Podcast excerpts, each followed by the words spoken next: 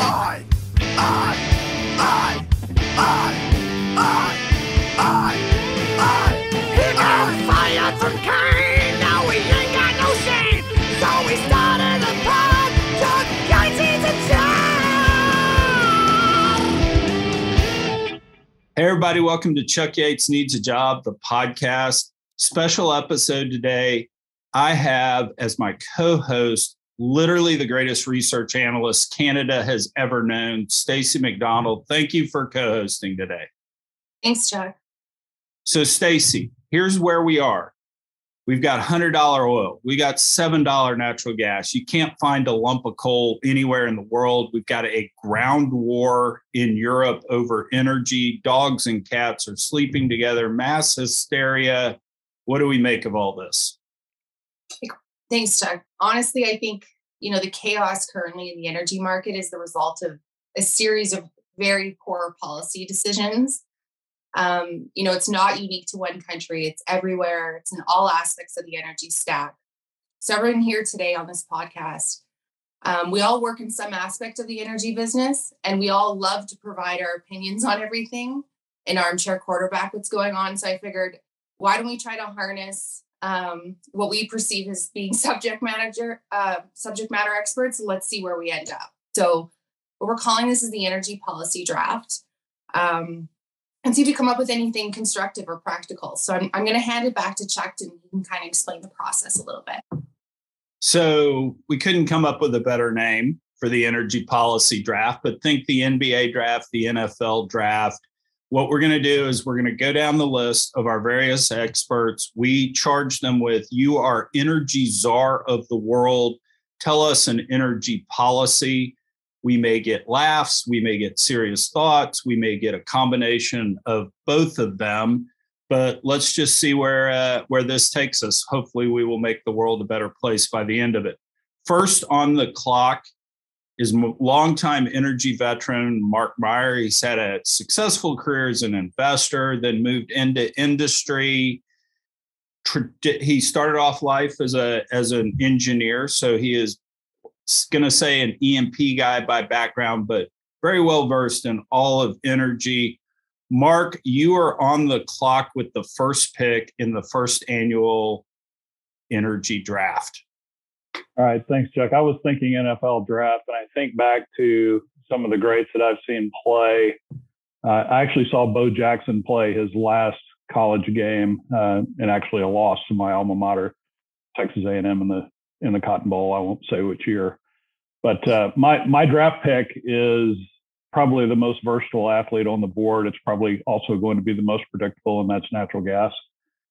Um, it is I think, inarguably the standard um, by which policy ought to be set, given all of the things that we've seen uh, come back to us here in this cycle of history conflict, pandemic, uh, energy shortages, uh, squabbles over things that um, uh, you know have very little scientific perspective or understanding. And so, along with that, I'd like to uh, like to propose a couple of things uh, as it relates to uh, the foundations of energy understanding. One is, I think there ought to be uh, compulsory basics of energy in our educational uh, curriculum. And then, two, after watching uh, most recently the energy and commerce hearings, if you can call them that, I think there ought to be qualification tests for those who are at least driving the rhetoric around policy. And, and so, if you think about natural gas as the standard, um, and speaking mostly from a, a, NATO G7 North American standpoint, uh, the U.S. is fourth in total global reserves. It would take a more than a quadrupling to overtake Russia as the number one reserves holder. We are the number one producer. Um, the thread that is natural gas that runs through, through so much of our daily lives from power generation to transportation to uh, feedstocks for important things like fertilizer and manufacturing uh, of things like plastics. I think make it a uh, really a perpetual uh, policy plank that is the centerpiece of uh, of all going forward, at least for those that are um, uh, that are part of the kind of the constituent alignment with with North America, NATO, and G7. So, Stacy, when we saw the experts opining on who would go first in the energy policy draft, I definitely think you had natural gas and potentially nuclear energy running one and two, two and one through that. What do we think of Mark's pick? Well, first of all, I, I want to commend you on um, taking down the policymakers a bit because ultimately these problems fall in their lap. Um, I like the pick. I'm a huge natural gas bull. So the question is, if we make natural gas the kind of the backbone of you know the next phase of the whatever energy transition or driver of the economy, do you think that the politicians have um, enough like muster to actually say that fossil fuels are going to be the next leg of this, or do you think they double down and, and go with renewables more? Well, I, I just think, given the pol- current political climate, the reality is uh, much more complex, and and there's a ton of inertia. But when you look at there, there's a there's a popular quote floating around in the battle of physics and platitudes: physics always wins. And so I think we see the the interdependency of so many things, including renewables and natural gas, you know, ultimately we get pushed into corners like we have been with the Northeast energy crisis, with the European energy crisis. You know, natural gas is an athlete that can not only go north south, it can go east west, it can go for power, it can go for speed, and so um, it, it, it ultimately has uh, you know a core place in whatever that next generation is. Once we get across the transition bridge, I don't like calling natural gas a bridge fuel because then investors start looking at okay what's you know what, what's my terminal value? Um, I, I, just think that you know the until we displace the laws of physics and materials then then we've got to ultimately accept natural gas. And being out in front of that um, fact of life if you will is a much better policy path than reacting to increasingly kind of ominous crises that we're facing here. I mean Putin's weaponized natural gas for sure. Um, those countries in the G7 and, and, NATO that have great gas potential ought to weaponize their own. You know, bring don't don't bring a knife to a gunfight. Ah, Aubrey McClendon is smiling down from heaven at that pick. So, with the second pick, Mark Rossano, CEO, C6 Capital Holdings, one of the smartest people I know, only because I don't know you that well. But you're on the clock with the number two pick. Well, I love it. Thanks for uh, having me on. I, I, have to say, I do love the uh, the uh, natural gas pick. And if you look at the the policy shift, they've dropped the term bridge. And I I always love how they play these little mind games, like they're acting like they're being so clever. And and it, it is a flexible fuel. I I never thought it was a bridge fuel. It is a fuel of the future. And and I think that that is a huge piece, especially when you talk about solar and all these fun things that need these little things called plastic that that that come from natural gas liquids you know all these important things that come from the ground. But uh, to to nobody's surprise uh, i'm not funny. I won't try to be. Uh, i will be coming out with a nuclear call.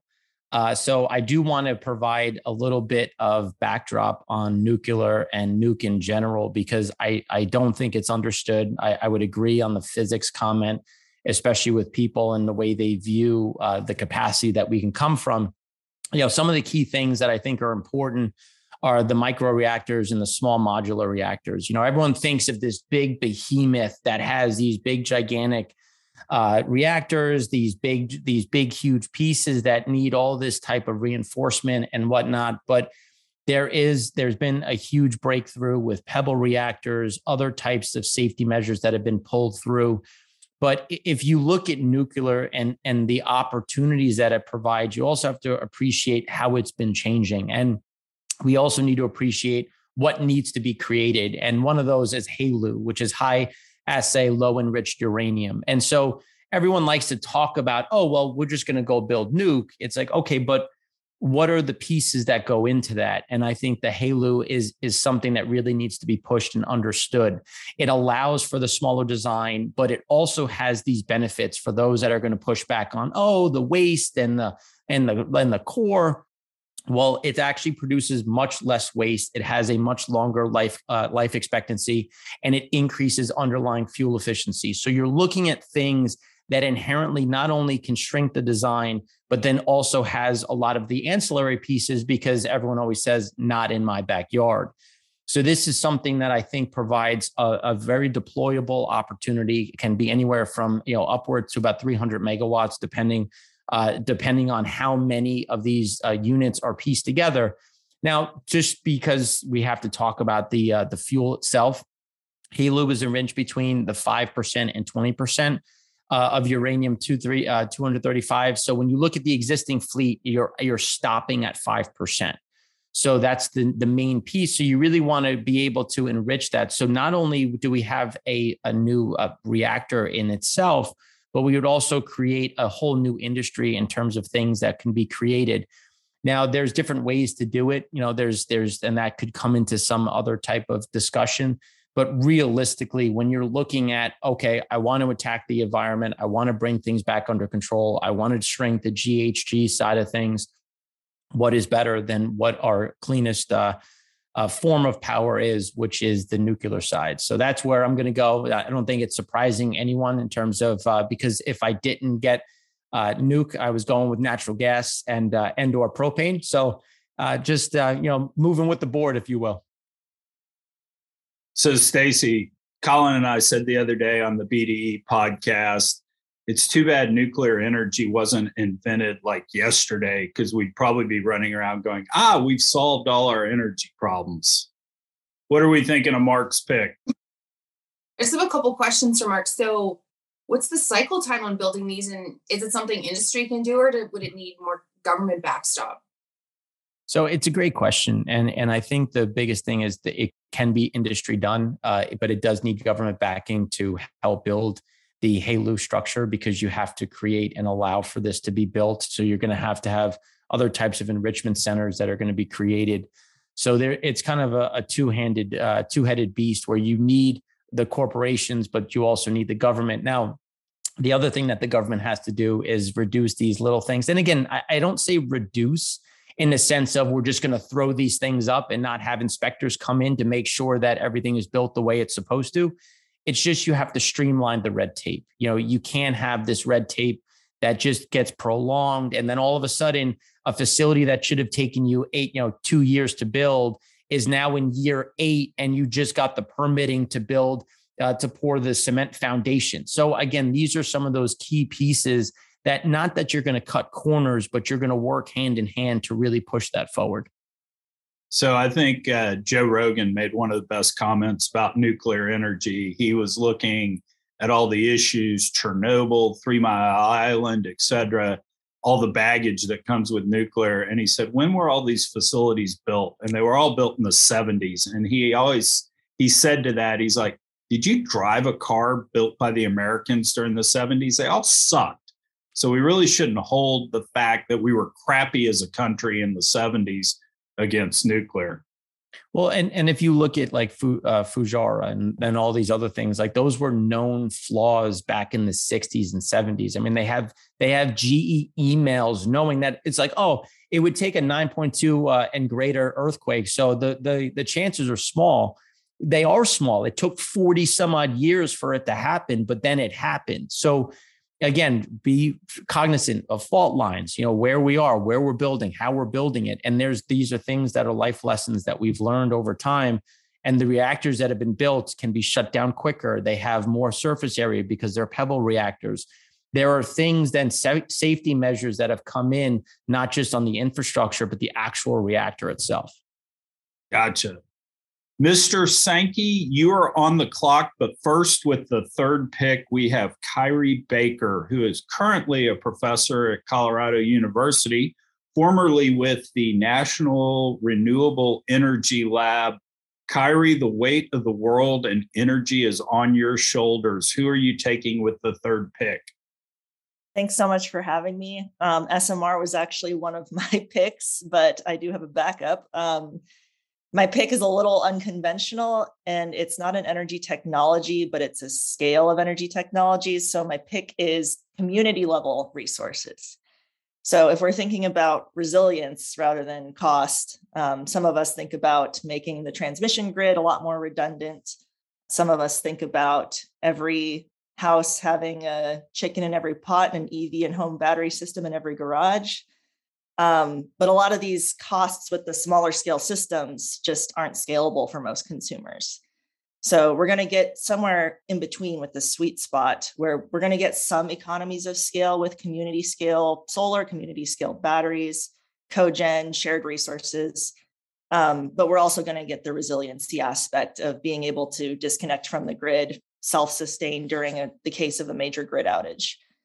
Um, so incentivizing DERs, distributed energy resources, I like to call them DERs because I think that they're a no brainer. Um, it gets a little bit complicated when you have to share these resources, but you know, taking a look at the fact that utility scale solar's half the cost of rooftop residential PV, um, it really incentivizes it for a community. So it introduces a couple issues that I'm not going to ignore. One of them being, you know, my neighbor Carol. I've seen her simultaneously charge her EV, wash her clothes, and cook dinner during peak hours, and I do not want to be uh, have her doing that with my community resources. Um, and I share a transformer with this woman. So people say you can't choose who your family is. You also can't choose who you share a transformer with sometimes.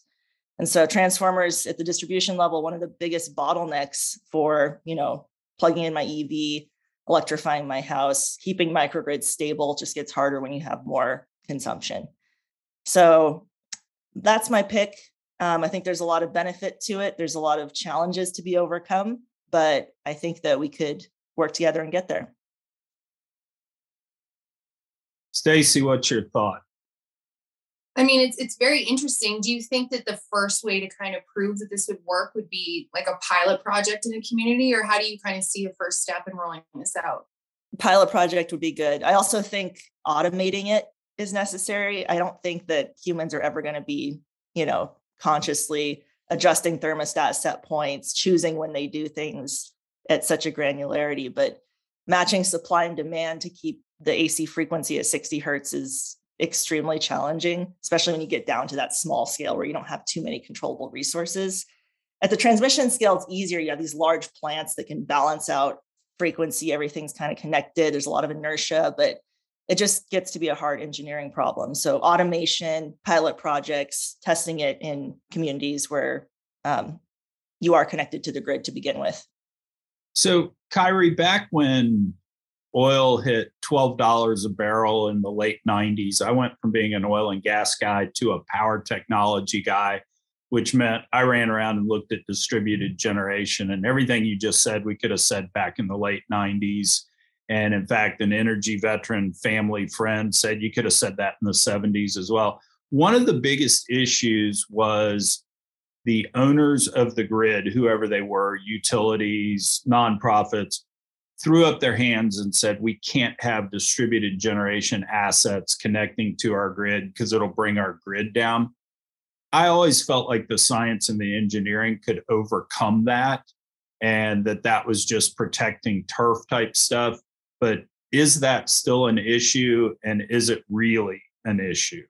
A lot less of an issue now. Um, there's a bunch of IEEE standards that have come out for inverters that basically prevent them from, you know, causing voltage spikes and frequency issues, harmonics. So the technologies have advanced a lot and the cost has also dropped a lot. So in the 70s, I wouldn't have really said microgrids make sense, except maybe for, you know, like military bases or applications where you need to be cyber secure and physically separated. Um, but now they're making a lot more sense. Gotcha. All right. Little unexpected pick. Didn't see that one coming at number three. Maybe a little bit of a reach here in the draft. Now, with pick number four, literally the greatest research analyst in energy that America has known, Paul Sankey. Paul, I'm on the, the same call as Mark Rossano, mate. You want to be careful what um, the one thing I will say is when I laid out the uh, backdrop for this, telling everybody your energy czar, you did ping me back saying, I know I am. You don't have to tell me. That's also actually Paul. That's also Paul, true, Chuck, but hey. Paul, um, who's number four? Well, I think that the big mistake that I see in energy policy is always attacking the supply side, and I just see it, you know, time and time again, right down to you know the infuriating uh, environmentalists trying to stop gas pipeline side of thing. And you know what I always say to people is, what these big oil companies fear most of all is is demand, and demand uh, changes. You know, that's what really causes them huge nightmares in terms of where we go next. And in general, everything that we look at and is underanalyzed is the demand side. Uh, so as energy czar, what I would do is um, is gasoline tax. I would address the U.S. gasoline tax. I totally agree with this, the other ideas that, that we've heard so far, particularly regarding natural gas and particularly regarding small-scale nuclear. In fact, anything we can do. But I do think that the really obvious issue is that um, you know the gasoline tax in the U.S. has been too low because it's politically unpalatable uh, for either side to change it, even though you have you know the Democrats coming on a very strong environmental agenda, you won't see any mention of of addressing what's the most obvious differentiation in U.S. Uh, energy pricing against the world, which is you don't fully charge for the full cost of gasoline. And the story I tell is that I was um, testifying on gasoline prices to the Senate back in the 2000s. And I said to them, I've calculated that you need a $2 gasoline tax per gallon to pay for the Iraq war and they were like, please just don't, you know, please just do not go there on that. But it was a trillion dollar cost and arguably a, a, you know, a war about oil. And if you look at where we use our oil, we're far more disproportionately using gasoline than any other major economy in the world uh, at a far lower price with much more inefficient cars. Um, I, I, didn't start my clock, uh, Chuck, so you have to stop me at three minutes. Okay.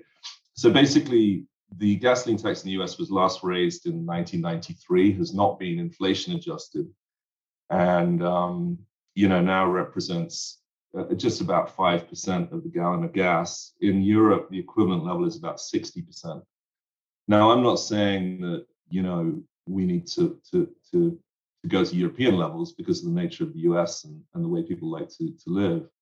But I do think that it's just politically uh, unpalatable is the word I've been using to to put in a gasoline tax. And if I had the kind of power that you're talking about, one idea I've had is that you would uh, regress the tax. So essentially, when gasoline prices fall next time around, when we're next at forty dollars a barrel, you would you would stop the price going below you know three dollars at the pump by increasing the federal tax. And you know essentially that would also take the volatility out of gas prices because if you look at gas's share of American consumers' wallets, it's actually not that high now compared to history. Uh, the, the issue is actually sticker shock. So if you reduce the volatility, that would actually be helpful to people in planning their lives and planning the kind of car they buy, everything else. And you see major shifts in US behavior regarding gasoline prices. We had forecast uh, EVs and, S- and uh, hybrids in 2009 to take a huge part of the US vehicle market by 2020. But the downturn in gasoline prices uh, in the middle of the decade saw an enormous upsurge in SUVs for sale. And I used to play a game with my son, which was let's count how many pickups have something in the back. And it was consistently about 80% of pickups just don't have anything in the back. You don't need a pickup, it's purely a, a fun vehicle to drive as opposed to a necessity. If you become more efficient in gasoline and getting from A to B, there's no economic loss you know, the fact of the matter is you still get from A to B, you just did it in a more efficient manner.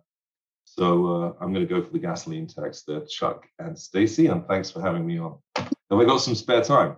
St- Stacy, uh, on the bingo board this morning, I did not have higher gasoline taxes as being one of the picks. What do you think? I, it's definitely interesting. It kind of veering close to a carbon tax, but not not quite. I yeah, I support, I support, carbon tax as well, Stacy, but that um, is a step. I would, I would ask things. Um, one, two things to address. One, uh, this would be very regressive on low income people.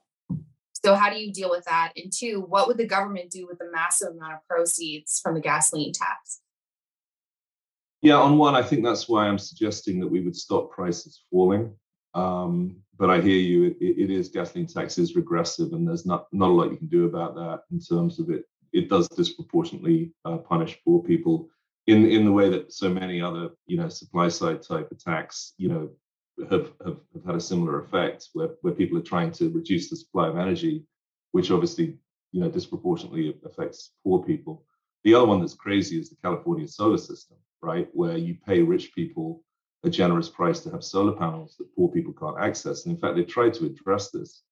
And the solar industry has fought back furiously in the past six months to prevent a more market correct uh, price of, of you know the cost of solar effectively because it does disproportionately affect poor people to have so many rich people being you know subsidized with either a tesla or a solar panel or both so i hear you on that one and it's sort of unavoidable in terms of the uh, in terms of the spend you know the deficit's pretty massive i you know i don't really if i was to to support an idea it's definitely gas pipelines and facilitating better pipeline infrastructure in the us uh, if i was to go after the supply side um, potentially, I do think that you know U.S. infrastructure. I do agree with the, the Biden administration and and most of Congress that we need to upgrade the infrastructure. When you look at uh, China, and if I'm going for it, I'm going to build high speed high speed trains.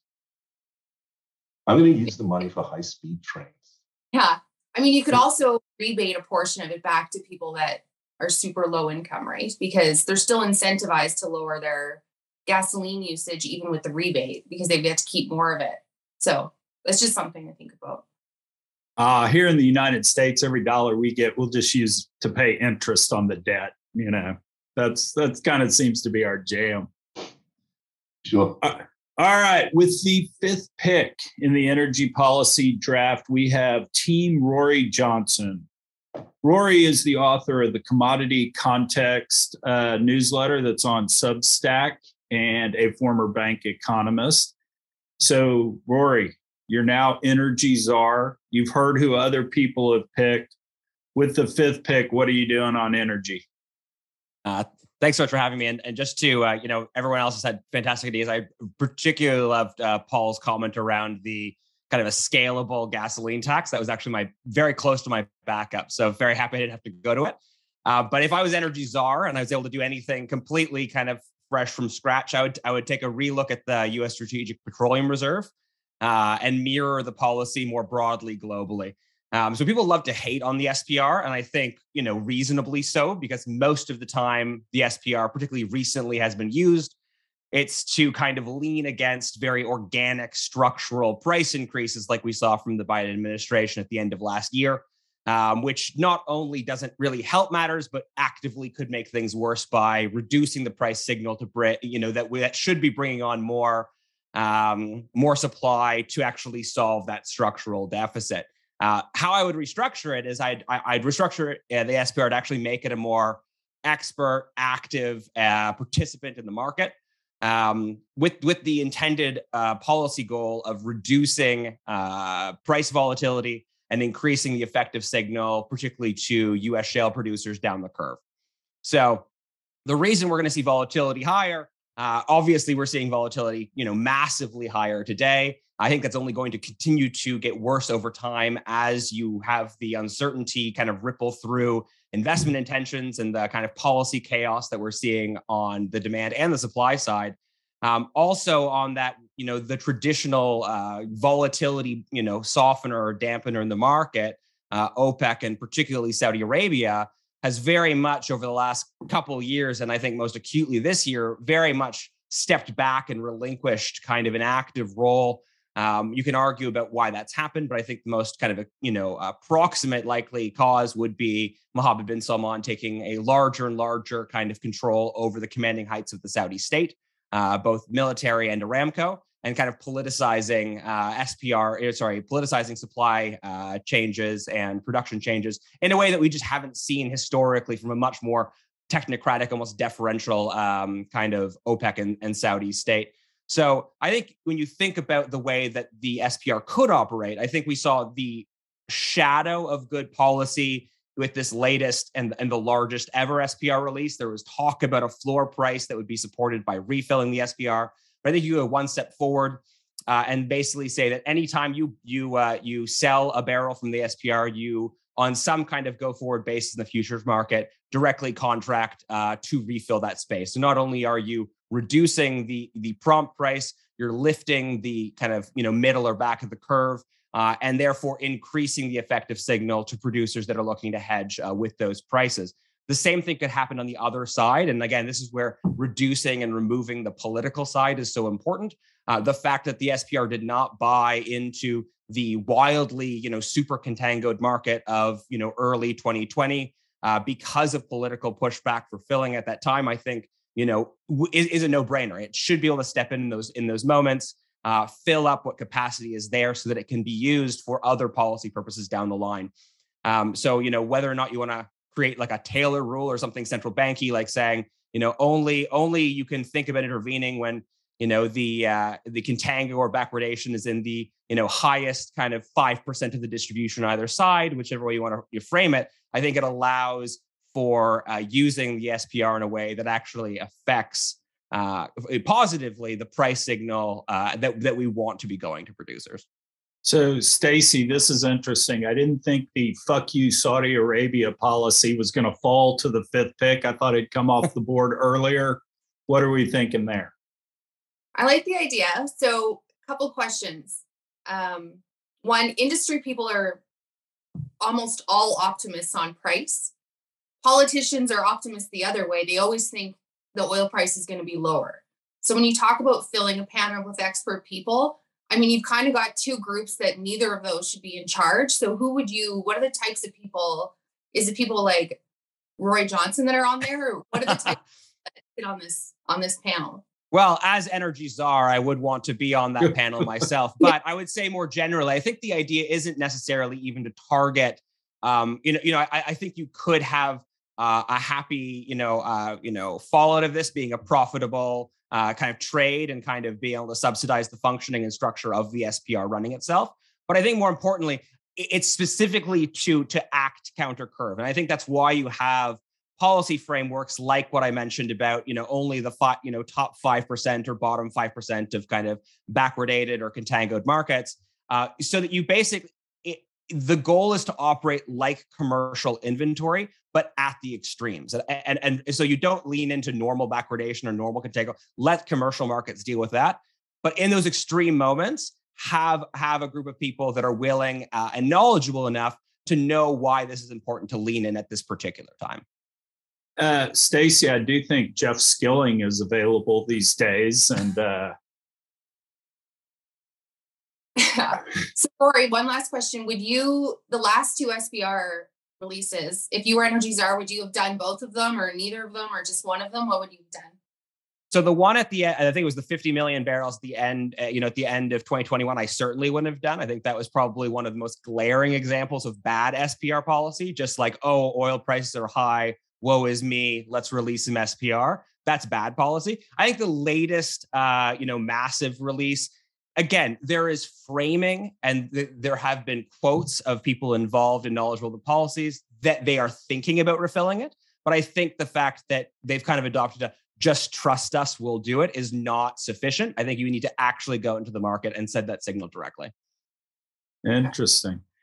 Well, guys, we have two picks left, and so just kind of as a as a little bit of a preview, we'll do these last two picks, and then we'll come to everybody for kind of a closing statement. So think kind of a 30 second minute closing statement to have. But now on the clock with the sixth pick, Mr. Hot Take of the Day, David Ramsden Wood, who appears to be on a golf course, which is awesome, as you should be. You are now not putting, not chipping. Your energies are What are we doing to save the planet? Oh no, I, I got to tell you, I am probably the best conference call golfer in human history. Um, when we were selling One Energy, I was on a lot of uh, conference calls with uh, with Jefferies and, and buyers while on the golf course, and it just turns your brain off. So I highly recommend it. Although the playing partners don't love it that much, um, I'm actually really excited, and I don't think that this comes as a surprise whether I was number one pick or whether I was the number six pick, I was taking coal. The reason I'm mm-hmm. taking coal is because I truly believe that for the politics, politis, politi- the political elements of the conversation are so driven around climate change and CO2. My biggest concern is scarcity. At some point in the next thousand years, we run out of energy. And at that point, no one is going to mm-hmm. care whether it comes from coal or water or hydro. And maybe technology is better and maybe it's not. But coal is a real thing. Coal is the, the oldest energy form. It is one of the things that propelled us out of the Industrial Revolution to where we are today. It's consistent, it's clean. In 2020, there were 350 coal plants being built around the world. Today, I believe China's building 45 it's going nowhere. And you notice that Greta Thunberg didn't spend any time in China when she was doing her boat trip around the world because they don't care about net zero. I would say, uh, and I know that there's a family friendly podcast, but their net zero goal is they give net zero fucks about CO2. And I don't care about CO2. We will adapt as a planet. We have 110 million people currently living below sea level, including one of the greatest towns on earth, New Orleans. But there is no reason you should rebuild that town. Buildings have a useful life of 50 years. So in 2100, if sea level goes three millimeters a year, in 80 years, it's up maybe a foot. But we can rebuild the buildings that are going to collapse half a mile inland and it's going to be totally good. So I was glad it was still on the board. I'm totally taking coal for the win. And I'm excited about China's energy policy because we export all of our production, all of our manufacturing, all of our trade to China to build our stuff anyway. So, uh, yeah, they should keep going hard in coal. And I love coal. Confirming his status as the Al Davis of the energy policy draft. Um, Stacy, I don't know what to make of it. Words escape me. I think one thing that's interesting is, I mean, there's obviously a strategic advantage to having low energy input costs for economies just in general. So do you see coal playing into that, especially for the American economy, that, you know, you can help some of those manufacturing jobs if we lower our, our energy costs? Is that part of it? I, I think so. And, and I would also go as far as to talk about Diablo Canyon because I love that nuclear went number two. Um, but the Comanche coal plant in Colorado, along with five others, in order for Colorado to get to its net 85% of the electric grid is is carbon free by 2030 they're literally spending a billion dollars to decommission coal plants that have 60 years worth of life left. And so maybe i'm not rebuilding coal plants but i'm certainly not dismantling them. I'm not dismantling indian point. I'm not dismantling diablo canyon. Um, and so yeah energy cost is a thing but we also have a tremendous number of coal plants in texas going into the polar vortex. We got rid of 20 coal plants so we didn't even have the backup element, and there was no reason to get rid of them. So, number one, yes, it's cheap energy. That's good for American jobs. But number two, we already have them. And in a scarce world, why destroy something that already works? So, I, I you know, I, I, know that DRW would quickly uh, put me as his assistant czar. So, as the assistant czar, I, I, I want to comment on this because I, I actually think it's a good pick uh, there's there is a lot of technology that is now available that would actually take away a significant amount of the polluting aspect of coal. So if you think about the rate base, you're charging the rate base to tear down that facility, then you're charging the rate base to replace it with something that may not be uh, that may be intermittent at best. So you could create essentially a natural ecosystem with what is captured from flue gas uh, into anything from hydrogen to other types of industrial gases. I think that brings back some of the points that Kyri brought up, which I think are fantastic in terms of regional grids and the ability to do that and to have some of that layered in where you where you where you protect some of that coal, but at the same time you layer in some of the regional side because microgrids become an issue when you think about rate base because you when you look at and he's teeing off. I love it.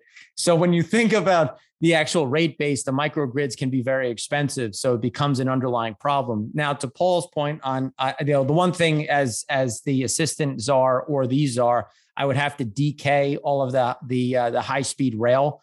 Ultra high voltage electricity lines are super expensive, completely inefficient, and has been a waste of money for China. Uh, so it's fun to watch them absolutely uh, utterly destroy their economy by building things that make no sense. But I will cut it off there. So, Kyri, did you laugh at DRW for teeing off, or were you throwing up in your mouth at the mention of coal? I couldn't tell. I guess a little bit, of both. No, I'm just surprised that coal was a pick. I guess I thought Would coal was was with like CCUS or something. Could you no? So, I, I, if I could just weigh in for a second, look, um, and I know everyone gets mad at me when I go to COVID, but COVID is climate change. It's a policy picked by government to terrify everybody, and they do not allow discussion. And I think the Steve Koonin episode on Joe Rogan mm-hmm. was an excellent conversation around CO2. And I think we need to actually have real conversation. Is CO2 a mm-hmm. problem? Yes or no? And is the world heating up three degrees a problem? I'm not convinced. If I was Justin Trudeau, other than obviously coloring myself blackface and just owning that shit because that guy like stop walking away from the stuff you did, you know what I mean? Um, but I would ask for more coal in the world because Canada would be a much better place if it was three degrees. And quite frankly, my calculation is that there will be 195 million people on planet Earth that die this summer because they don't have food. And that's using the Ethiopian famine from 1983, where 1 million out of 40 million died. And we are not going to have enough food. And yet we continue to use corn in ethanol, and 40% of the US coal produ- uh, corn production goes into to making ethanol instead of food. So we're going to lose 195 million people. And so we can all move a little bit further north. It's going to be a little warmer. We're going to have a more hospitable place. And Canada is going to be a party town in the winter. So I'm all about coal. I'm all about global warming if we can. Like, let's go five degrees and let's have that debate instead of censoring people online who say that and say you're a crazy person. I'm not convinced that a warming planet is not a better planet. It's a unique view. I was actually I had I had dinner I had dinner the other night with Koonin and and two days later had Alex Epstein. It sounds like Alex Epstein's argument actually. Um, Koonin's very impressive and and he's just saying it's unsettled. Obviously that's the title of his book. Um, he has some pretty radical geoengineering, called geoengineering. You know, uh, spraying stuff into the atmosphere type approaches. But the the argument that it'll actually be a, a more tropical, better planet with global warming is is very much part of Epstein's thesis, actually, um, and that you know millions of people will die if you continue down the path of um, of trying to reduce energy in such an inefficient manner, in energy use in such an inefficient manner as we are at the moment.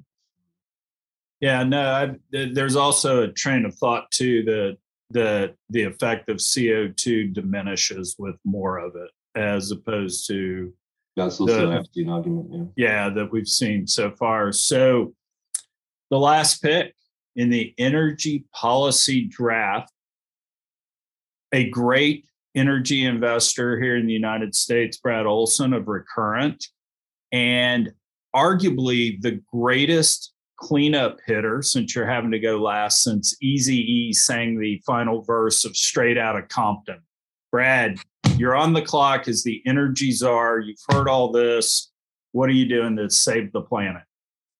Thanks, Chuck. Yeah, I am. Uh, let Let me see if I can channel my my spirit animal here without. Uh, only you can share. I was going to share a picture of Matthew Lesko, who many of you probably remember as the Uncle Sam gives you free money infomercial guy from the 90s. And uh, the reason I'm channeling Matthew Lesko is, and I'm sure everyone on this call will hate this idea, maybe even more than some sort of greeny idea. Or, uh, by the way, DRW, I, I, I loved your idea. I, I, mean, I love the approach to coal, but I might, uh, I might elicit more disgust from the audience than than any pick so far because my pick involves free government money moral hazard increased debt leverage and an annoying bureaucratic acronym. It is the toxic asset relief program for the energy sector. Uh, many of you probably remember back in 2008 timothy geithner uh, as as we were coming out of of the worst of the financial crisis, he suggested that the government basically provide free leverage to hedge funds so that hedge funds could buy the CDOs and the mortgage assets that nobody wanted to touch. Now, obviously, mortgage assets in early 2009 had expected returns that were astronomical, even if you assumed huge failure and huge default rates on these assets.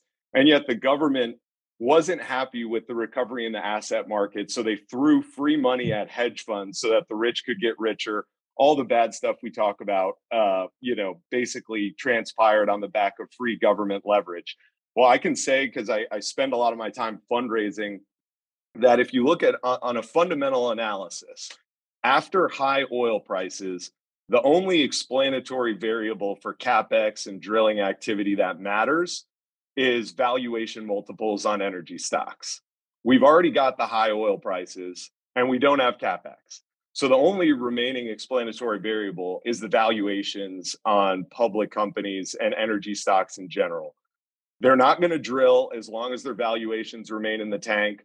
It's not that bad CEOs are now good CEOs. It's not that the profligate CEOs are now, you know, uh, are now, uh, you know, sober as a judge. What it comes down to is if the market is giving you less than 100 cents on the dollar, you're not going to expand your asset base. Uh, it, it's much more effective to just give people money back from your cash flow yield than reinvest it in a business that the market uh, values at a discount. So these are toxic assets. I can tell you that endowments who totally understand the math, they understand the supernormal profitability of the energy sector, pensions, endowments, they know how much money this sector is making, they know how good the returns are going to be.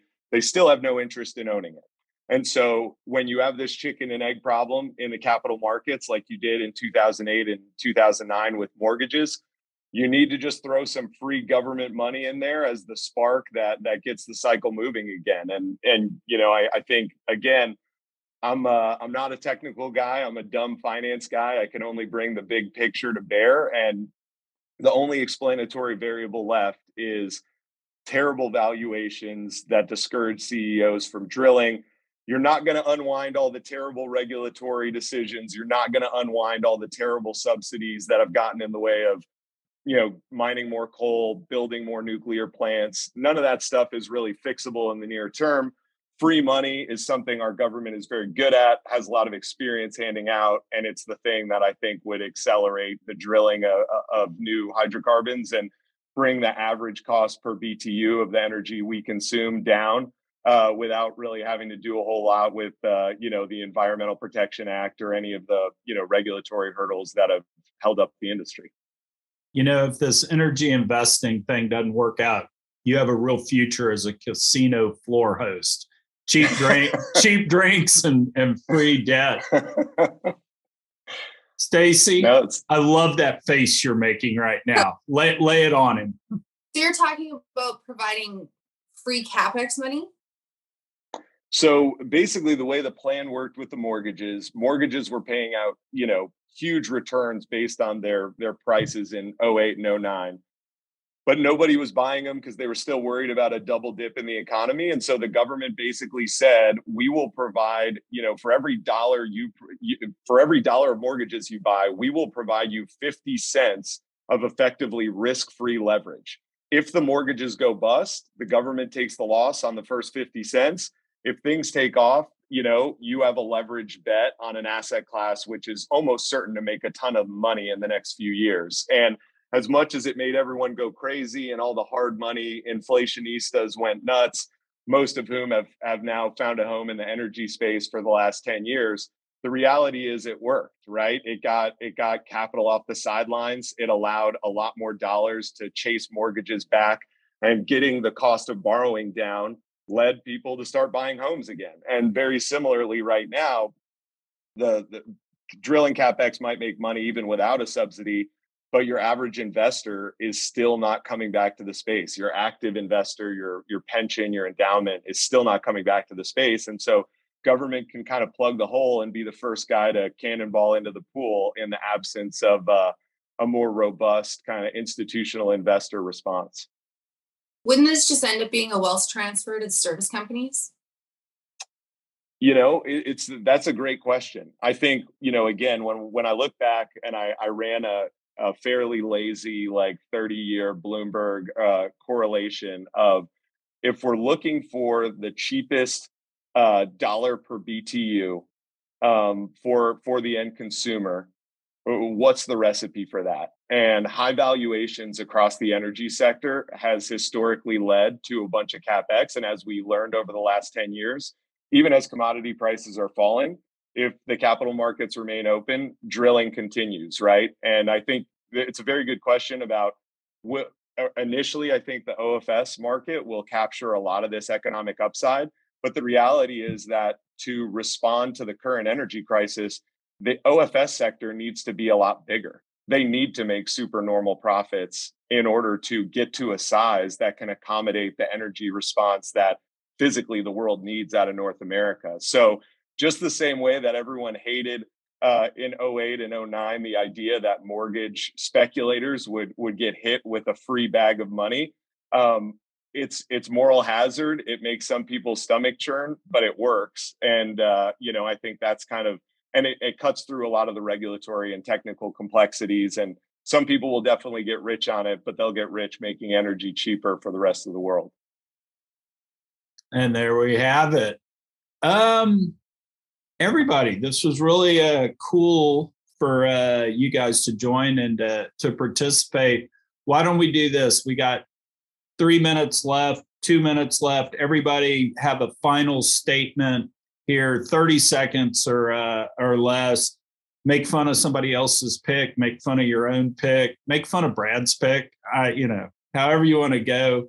We'll do it in the same order we drafted. Mark how do you want to close first of all all great picks um, there, there's nothing i think that's been unturned uh, no stone left unturned on the supply and the demand side i'm thankful Paul brought in the demand side because as a former analyst, it usually is the vastly under scrutinized uh, dimension.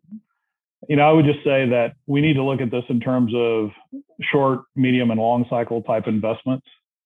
And my pick was, I guess, decidedly the most uh, viable from a short cycle investment perspective. I saw somebody posted that uh, Climate Envoy John Kerry just said that um, you know, the resurgence of natural gas here on the world stage has caused a, a temporary pause in climate progress. I, I, would just point to the U.S.'s 20-year track record as uh, indisputable evidence of what uh, natural gas substitution can do, and we'll continue to play both offense and defense. And so, I, I think I'll just leave it there. Mark Rossano. I, I like the uh, the free money for all. That did, did, did not see that one coming as the five year and, and seven year uh, surge over three percent, and is now above the thirty year. So it's just when you, when you look at it, it's an, it's an interesting move. You know, one of the things that we saw with with the Fed on the MBS side or the mortgage backed securities, you know, it's interesting to create that toxic fund. You know, something that would would free up capital because one of the biggest constraints that we have right now for for anybody that's in the OFS space is seen you know your inability to get pipe. If you can get pipe you know good luck paying for it. You know what does that look like? Labor. And and the problem that we have when you start talking about coal and and natural gas you know if you don't believe there's a future in it well then why are you going to go get employed by those guys? Like i you know why so now all of a sudden we need the labor and it's like good luck getting it. You know you need the equipment get in line. And and that's i think where you're seeing some of the near term because some of the things that we've talked about, especially on the nuclear side, is a very much of a long term trajectory, something that would take time to build out, but you do need uh, a certain amount of uh, of that back uh, backstop. So I think when you look at coal, and I would take that to the next level and look at the ability to uh, clean it up with different types of scrubbers and other ways to capture the flue gas, and then uh, and then just just use that power to just start papering the world like Brad wants because I, I love it. the uh, the Weimar Republic is smiling down from heaven as well. Kyri, what do you think? Uh, all very interesting picks. I guess I want to reinforce the don't discount the little guys uh, energy infrastructure because we could have infinite gigawatts at the transmission scale, but a tree blew into my power line the other day and we were without power for 36 hours during really cold temperatures. So, really, really uh, need to also think about local resilience and distributed resources. Mr. Sankey.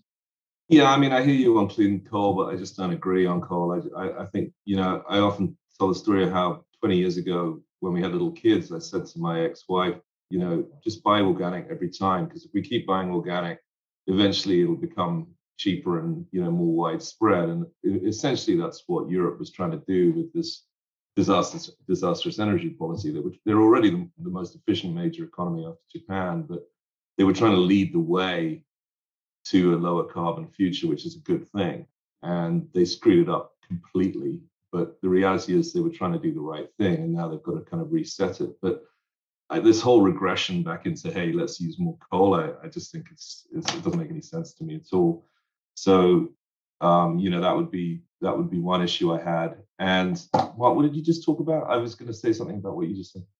Uh, micro generation or no, no, no. Mark's one. Um, Oh yeah, clean coal. Clean coal is fine, sure. I kind of completely forgotten what I was going to say. Oh well, let's just leave it. It was about papering the town, where uh, Brad just wants to just pull a Bernanke and just well, actually, just gun it over. I was. I, no, I was talking about the five year and the seven year over uh, was, over the thirty year. I was sneakily uh, messaging Brad, and and he, he did he did say that he had had his ideas taken, so he having to come come up with something a bit more radical but the big one is always the energy efficiency side and, and you know just use less on the energy side and, and you have the same if you're more efficient you have the same economic outcome right? So you don't need to just use a ton of energy as i say to, as an example to get from a to b when you can actually do it in a more efficient manner and the economy benefits. So uh, yeah the demand side is what's underanalyzed and what's need what really needs to be addressed I blame myself for Brad's pick, comparing him to Easy E, a former drug dealer who gave away free crack to uh, build a he, he, he build, build some clients. He had a great speech about higher gasoline taxes, you know. exactly. Rory, final thoughts.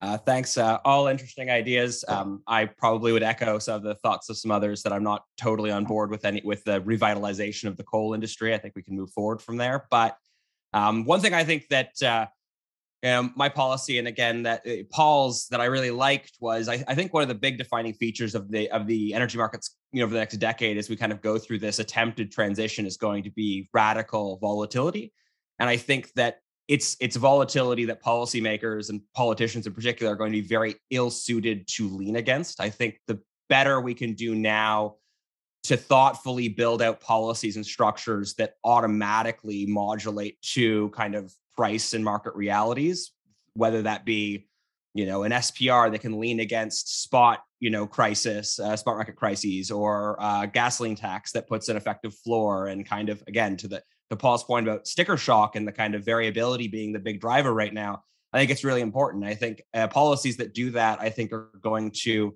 um, both lessen the harm economically that the transition is going to cause, but also I think um, you know uh, buttress the political backstop against the kind of necessary transition. All right, DRW, you're taking flack for your coal pick. Any final thoughts? Yeah, the, the thing I would just say, uh, first of all, the ideas are phenomenal. Um, and I totally agree you can't always talk about supply. We need to talk about demand and personal choice. And so I always laugh at the climate activists that have Amazon Prime deliver 17 times a day to their house. And I've mm-hmm. noticed that Jeff Bezos, Climate Pledge Arena in Seattle, still has a $500 million yacht that uses the same carbon footprint as I think 2,000 people a year. And so nobody actually cares about CO2. They only care about money. And if we want to actually care about people. We need to provide them energy, all forms of energy, and we need to stop distorting markets. Example I use wind and solar were not discussed here because they're intermittent and because they're subsidized. All subsidies for all energy should go away entirely. And I'm not talking about accelerated depreciation. Let the market work. And I'll, I'll close with my comment on COVID.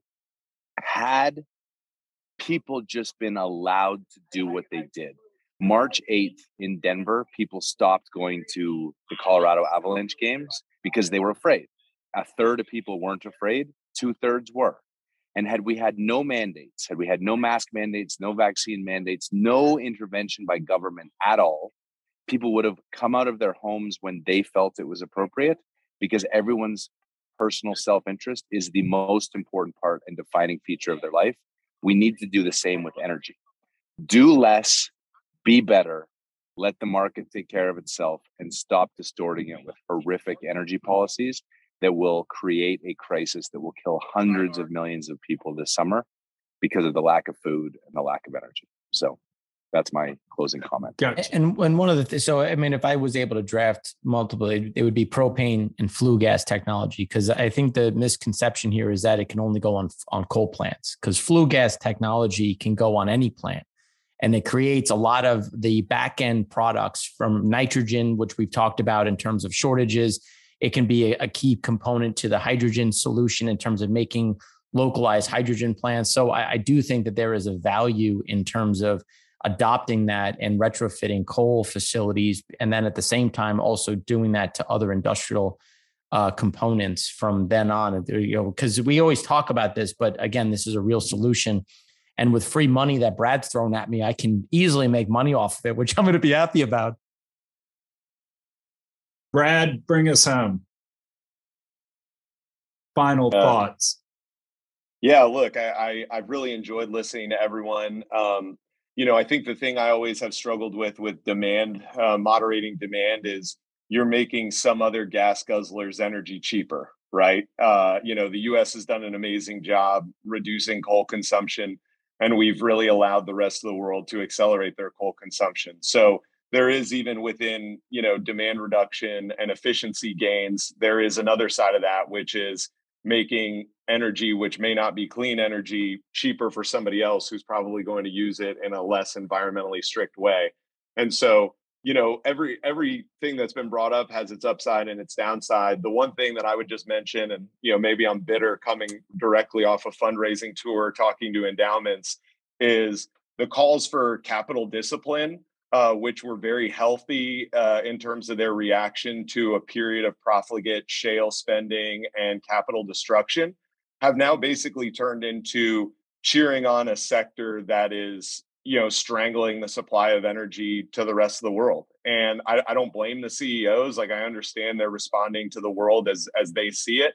But in a world where every year billions of dollars are kind of passively flowing out of this sector for esg and and other issues you know buybacks are a nice first step in terms of where does the capital come from but buybacks strangle capex. So if there's going to be a capital provider to the space beyond just you know companies buying back their own stock there needs to be a new participant in financing this industry.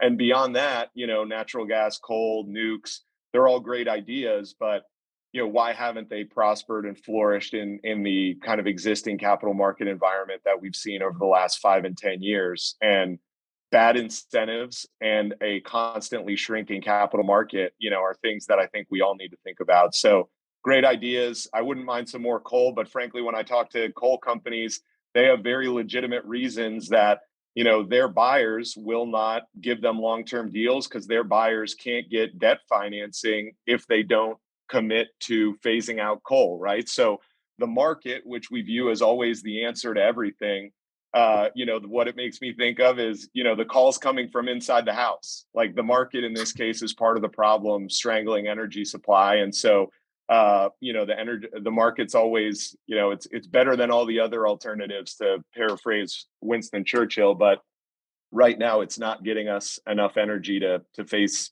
you know the current set of challenges. All right stacy close us out.